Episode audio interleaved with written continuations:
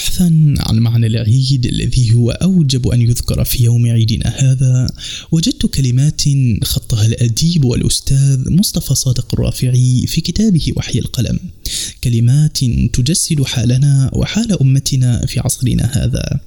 حيث يقول الرافعي ما أشد حاجتنا نحن المسلمين إلى أن نفهم أعيادنا فهما جديدا نتلقاها به ونأخذها من ناحيته. فتجيء أياما سعيدة عاملة تنبه فينا أوصافها القوية وتجدد نفوسنا بمعانيها. لا كما تجيء الآن كالحة عاطلة ممسوحة من المعنى. أكبر عملها تجديد الثياب وتحديد الفراغ وزيادة ابتسامة على النفاق. فالعيد إنما هو المعنى الذي يكون في اليوم لا اليوم نفسه. وكما يفهم الناس هذا المعنى يتلقون هذا اليوم. وكان العيد في الإسلام هو عيد الفكرة العابدة فأصبح عيد الفكرة العابثة. وكانت عبادة الفكرة جمعها الأمة في إرادة واحدة على حقيقة عملية.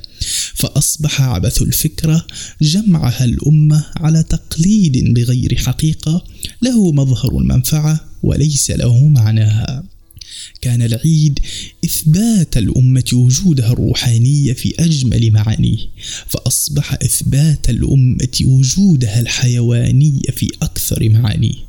وكان يوم استرواح من جدها فعاد يوم استراحة الضعف من ذله.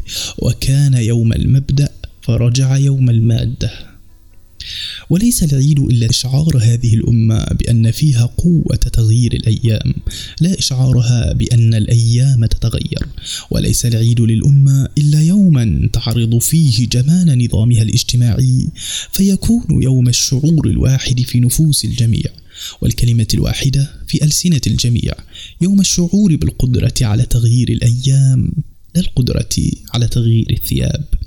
وليس العيد إلا تعليم الأمة كيف تتسع روح الجوار وتمتد حتى يرجع البلد العظيم وكأنه لأهله دار واحدة.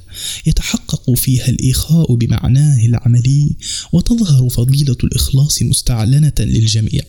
ويهدي الناس بعضهم إلى بعض هدايا القلوب المخلصة المحبة.